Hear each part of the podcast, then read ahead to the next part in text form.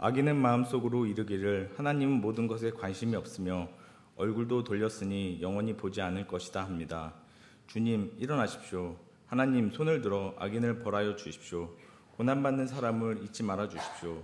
어찌하여 악인이 하나님을 경멸하고 마음속으로 하나님은 벌을 주지 않는다 하고 말하게 내버려 두십니까? 주님께서는 학대하는 자의 포악함과 학대받는 자의 억울함을 살피시고 손수 갚아주려 하시니 가난한 사람이 주님께 의지합니다. 주님께서는 일찍부터 고아를 도우시는 분이셨습니다. 악하고 못된 자의 팔을 꺾어 주십시오. 그 악함을 샅샅이 살펴 벌하여 주십시오. 주님은 영원 무궁토록 왕이십니다. 이방 나라들은 주님의 땅에서 사라질 것입니다. 주님, 주님께서는 불쌍한 사람의 소원을 들어주십니다. 그들의 마음을 굳게 하여 주시고 그들의 부르짖음에 귀 기울여 주십니다. 고아와 억눌린 사람을 변호하여 주시고 다시는 이 땅에 억압한, 억압하는 자가 없게 하십니다. 이는 하나님의 말씀입니다. 주님의 은총과 평강이 교회 여러분 모두와 함께 하시길 빕니다. 아, 광복 74주년이 다가오고 있습니다. 나라가 독립한 지 이미 긴 세월이 흘러갔습니다만 여전히 마음속에 독립을 하지 못한 사람들이 이 땅에 횡행하고 있는 것을 우리는 안타깝게 지켜보고 있습니다. 지식인을 자처하는 사람들 가운데서 아, 정말 우리가 듣기로 참 아, 가슴 아픈 그런 말들을 하는 이들이 있습니다. 일본 덕분에 우리가 잘 살게 되었다고 말하는 사람들 말입니다. 그 때문에 우리가 빚진 의식을 가지고 그들에게 늘 고마워해야 한다는 사람이 있습니다. 아, 그런 이들은 심지어는 종군 위안부 문제는 자발적인 성매매에 나섰던 자영업자들이라고 말하고 있고 아, 그리고 징용공들의 문제가 굉장히 심각한 사회 문제로 대두하고 있는데 오히려 조선인들에게 일자리를 마련해 주었기 때문에 일본에게 감사해야 한다. 이런 말을 하고 있고 또 그런 책을 글을 써서 책을 냈는데 정말 이 무더운 여름철에 인문 교양 베스트 1위, 2위로 올라가는 이것이 도대체 어떻게 된 세상인지 알 수 없는 이런 형편 속에 우리가 있습니다. 일본과의 문제는 복잡하기 이를 데 없습니다. 일본의 진보적인 시인이었던 오구야 히데오라고 하는 사람이 1935년에 발표한 장편 시가 있습니다. 그 시 제목이 장장추야라고 하는 아, 시입니다. 그러니까 길고 긴 가을밤 이 정도로 새길 수 있을지 모르겠습니다. 아, 1935년입니다. 그 시가 나온 것이. 근데 그 1935년 어떤 일이 있었기에 그는 그런 시를 썼을까요? 그 해는 일본 정부가 전통적인 조선 복인 흰옷 입는 것을 법으로 금지한 해라고 합니다.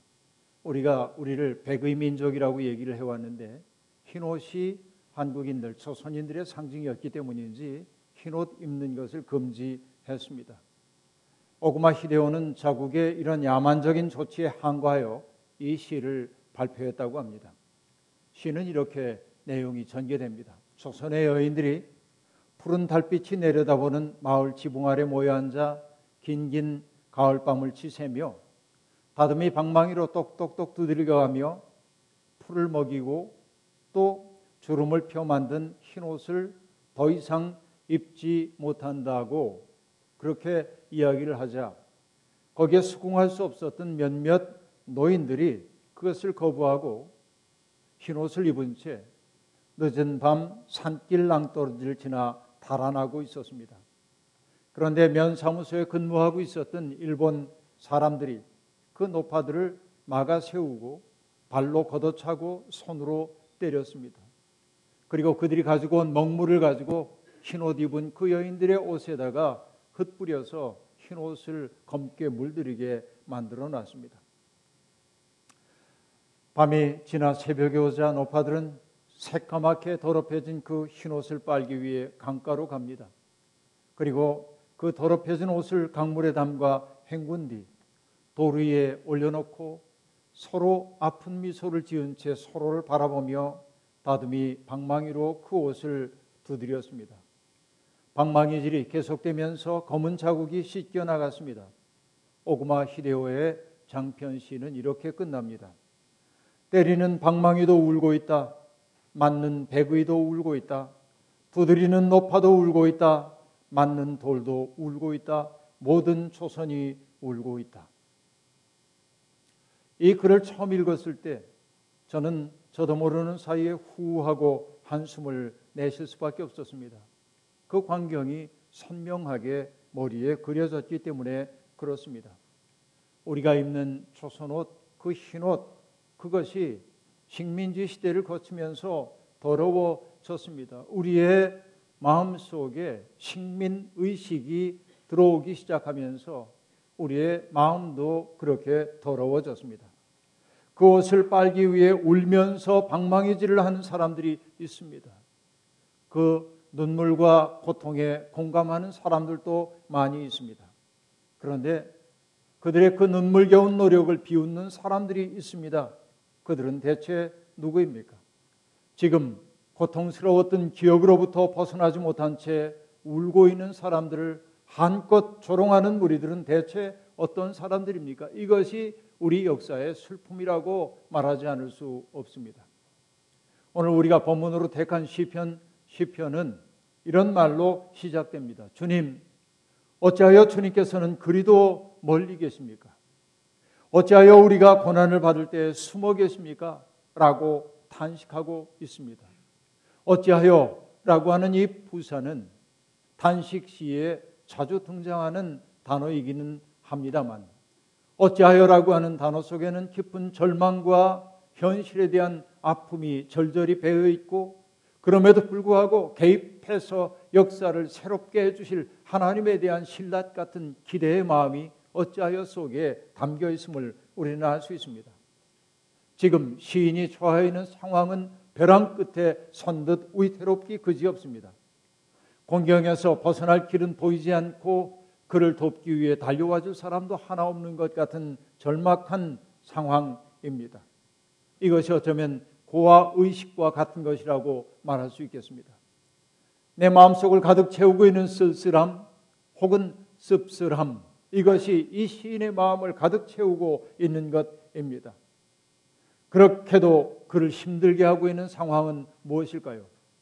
시편 시편은 한마디로 말합니다. 악인들이 득세하고 있는 세상 때문에 예민한 영혼의 소유자인 이 시인은 너무도 고통스럽습니다. 어찌할 바를 알지 못하는 겁니다. 악인들이 의시하며 약한 자를 괴롭히는 현실 그 속에서 의로운 사람들까지 침묵하고 있는 그 현실이 시인에게는 너무도 큰 고통으로 다가옵니다. 사람들에 대한 실망이 그를 괴롭힙니다. 도대체 사람이란 무엇일까요? 우리는 모두 사람으로 태어나지만 인간으로 지어져 가야 하는 존재입니다. 어떤 것이 인간다운 것일까요? 사람으로 태어난 모두가 인간다운 것은 아닙니다.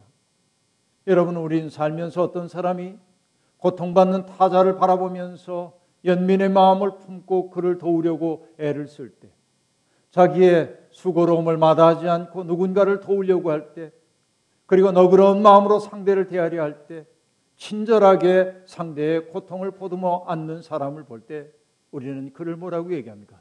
저분은 참 인간적이셔. 라고 말합니다. 인간답다고 하는 것은 바로 그런 데 있는 것입니다. 나 좋을 대로 타인을 함부로 대하는 것이 인간다움이 아닙니다. 인간답다고 하는 것은 바로 타자의 존재 그 자체를 수긍하고 존중하고 이해하고 사랑하려는 마음이야말로 인간다움이라고 말할 수 있겠습니다. 그러나 여러분, 자기보다 힘이 연약하고 그리고 누군가 도와줄 사람이 없다고 해서 사람들을 함부로 대하는 사람들이 세상에는 참 많이 있습니다. 그는 바로 악에 떨어진 사람이라 말할 수 있겠습니다. 그래서 여러분 이 시를 통해 우리는 이런 규정을 한번 해보십시다. 악인이란 어떤 사람입니까? 악인은 특정한 악을 행하는 사람이 아니라 자기 스스로 인간됨을 부정하는 사람들이 악인이라고 말할 수 있겠습니다.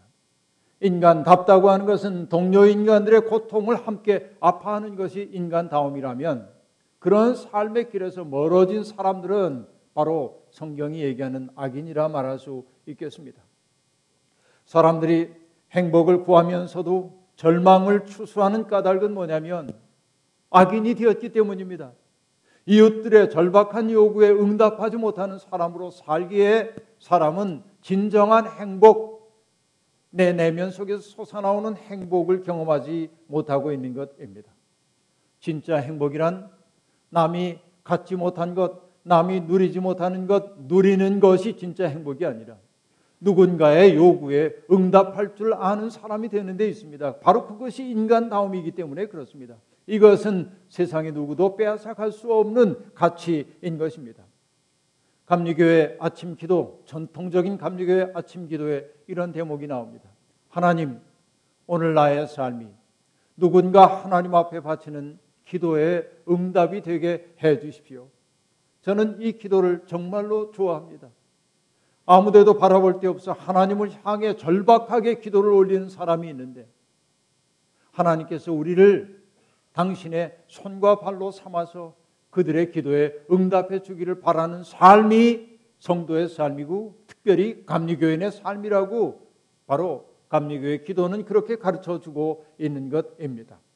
여러분 세상에는 정말 악인들이 많이 있습니다. 이게 우리의 슬픔입니다.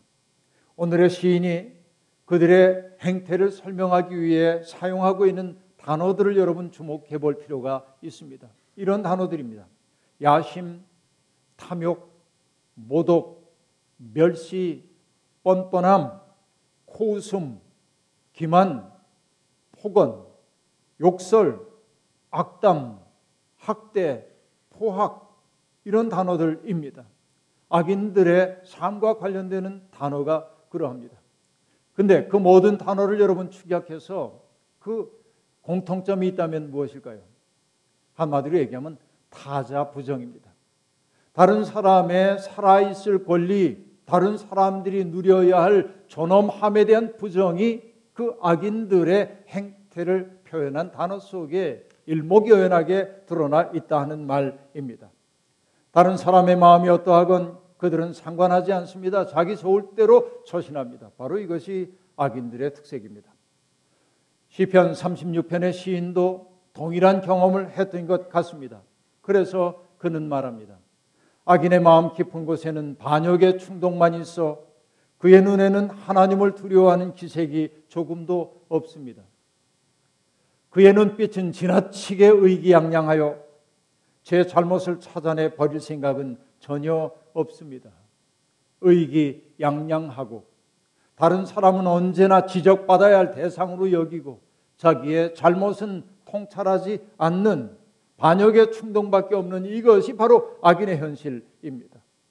여러분, 악인들은 동료 인간들을 경멸할 뿐만 아니라 하나님까지 경멸하는 존재들입니다. 그들은 마음속으로 하나님은 모든 일에 관심이 없다고 생각합니다. 하나님이 세상 일에 얼굴을 돌렸다고 생각하기도 합니다. 하나님은 벌을 주지 않는다고 말하기도 합니다. 그렇기에 그들은 과감하게 불쌍한 사람들을 억압합니다. 그리고 가련한 사람들에게 폭력 쓰는 일을 주저하지 않습니다. 자기를 지킬 능력이 없는 사람들은 하나님께 하소연할 수밖에 없지요. 하나님, 그들은 뭐라고 기도합니까? 주님, 일어나십시오. 주님, 일어나십시오.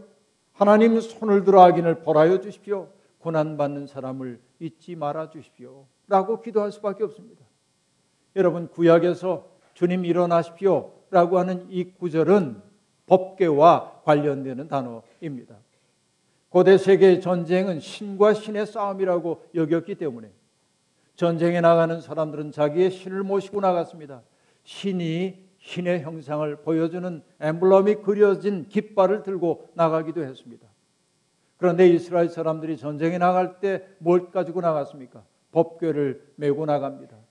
제사장들이 법궤를 맨 그 법궤를 어깨에 메고 있을 때 모세는 외쳤습니다. 주님 일어나십시오. 라고 외쳤습니다.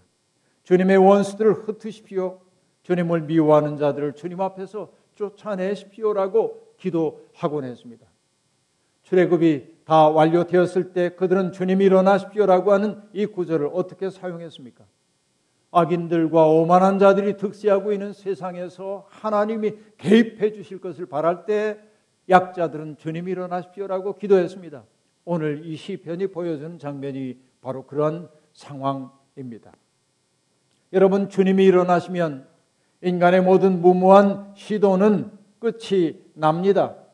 인간은 하나님의 위엄이 나타날 때 자신이 한낱 인간에 지나지 않았다는 사실을 그때 느낄 수밖에 없는 것입니다. 비록 세상은 악인들이 득세하는 것처럼 보여도 그것은 잠시 동안의 비정상적인 상황에 지나지 않습니다.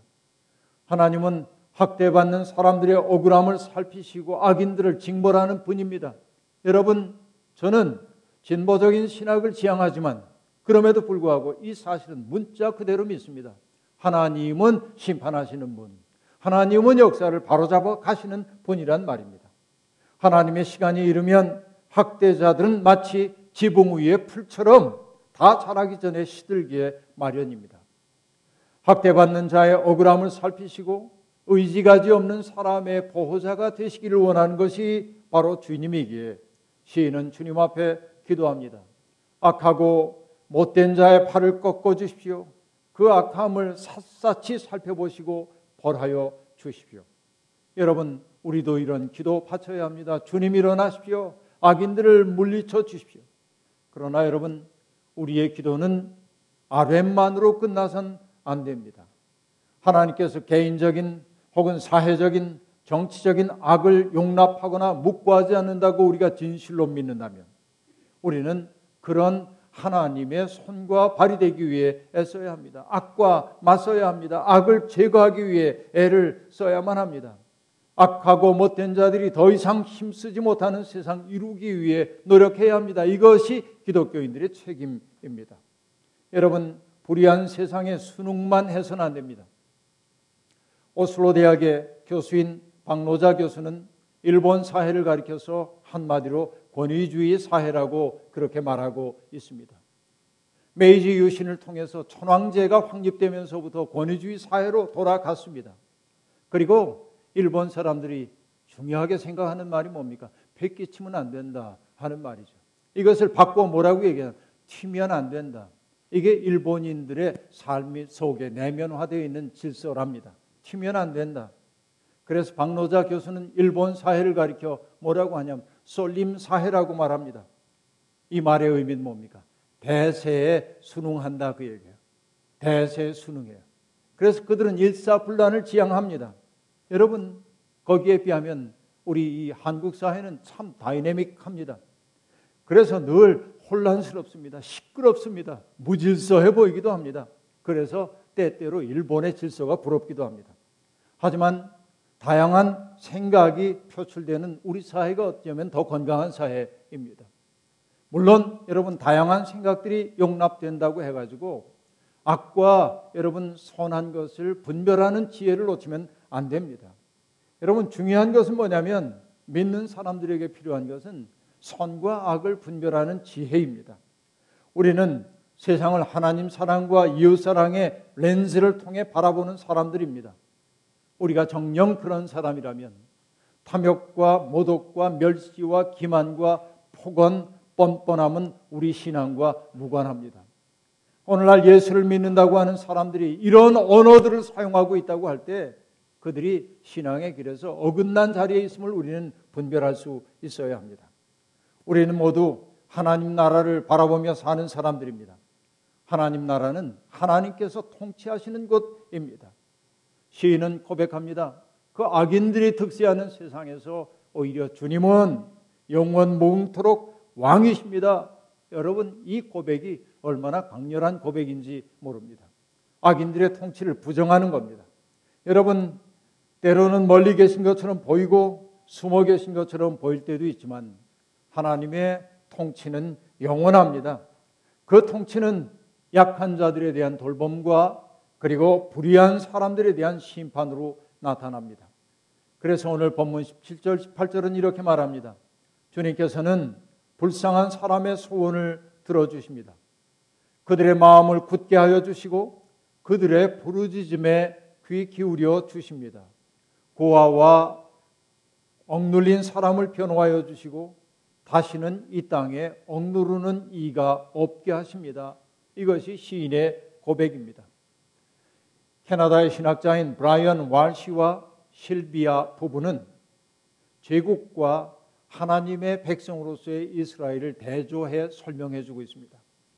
물론 여기서 얘기하는 이스라엘은 팔레스타인에 현존하는 국가인 지금의 이스라엘을 말하는 게 아니라 성서 속에서 증언되고 있는 하나님의 새로운 백성으로서의 이스라엘을 말합니다. 그들은 그 부분은 이렇게 얘기합니다. 제국은 생산과 소비 관리에 미친 듯 사로잡혀 있지만 이스라엘은 안식일 준수를 통해 그 삶이 선물임을 인식하도록 부름받는다라고 말합니다. 돈이 주인 노릇하는 세상은 생산과 소비 관리에 미친 듯 사로잡혀 있습니다. 거기에는 여러분 약자들에 대한 어떤 연민의 마음이 개입할 수 있는 여지가 별로 없습니다. 이것이 제국입니다. 그러나 하나님의 백성들의 삶은 어떠해야 합니까? 안식일 준수를 통해 우리의 삶이 선물임을 인식하는 거예요. 그래서 내 삶이 선물인 것처럼 나와 더불어 살고 있는 사람들의 삶도 하나님이 선물로 주신 삶임을 인식하는 겁니다. 그리고 둘째, 제국은 노예의 고통과 억압의 경제에 의해 지탱되는데 반해 안식일을 지키는 이스라엘은 가난한 자와 낯선 자, 나그네와 고아, 과부를 돌봄으로써 자기들이 섬기는 하나님의 형상을 드러내는 것으로 지탱된다라고 말합니다. 누군가에게 고통을 가하고 경제적으로 억압하는 것에 의해 지탱되는 게 제국이라면 하나님 나라 곧 이스라엘 그 새로운 예루살렘은 가난하고 고통받는 사람, 소외된 사람, 낯선 사람 바로 그들을 돌보는 일을 통해서 우리가 하나님께 속해 있음을 보여준다.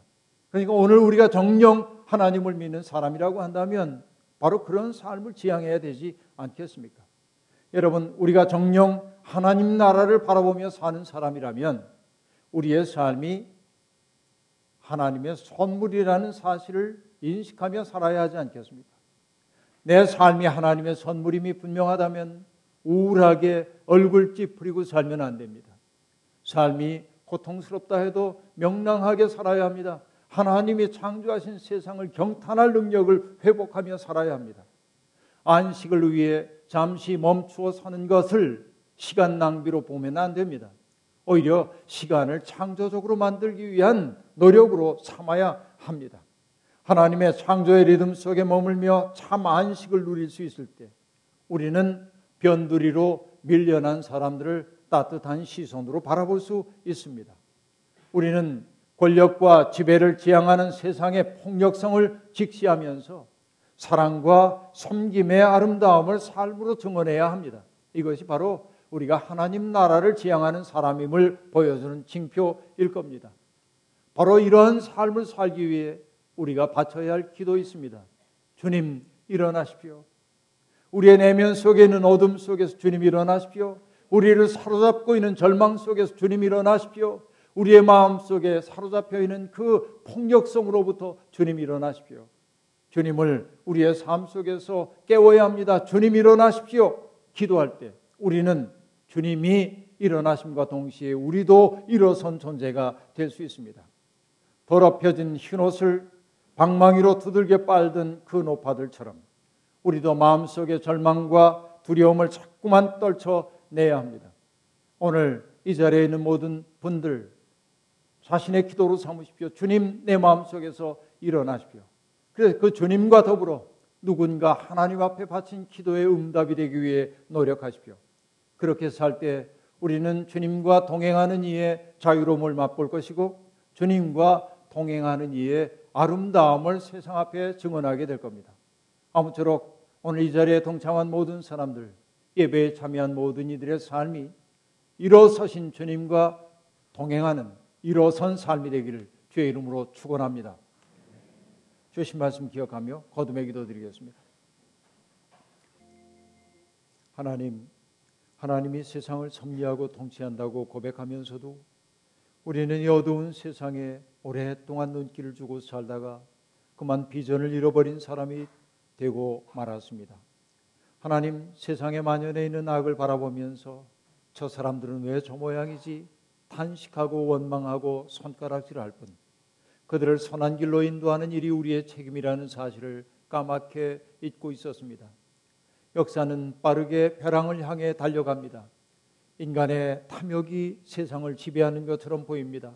그렇기에 우리는 더욱더 절박하게 주님 앞에 기도합니다. 주님 일어나십시오. 주님 우리도 일어나겠습니다. 일어나 아름다운 세상 만들기 위해 노력하겠습니다. 우리와 늘 동행하여 주옵소서. 예수님의 이름으로 기도하옵나이다. 아멘.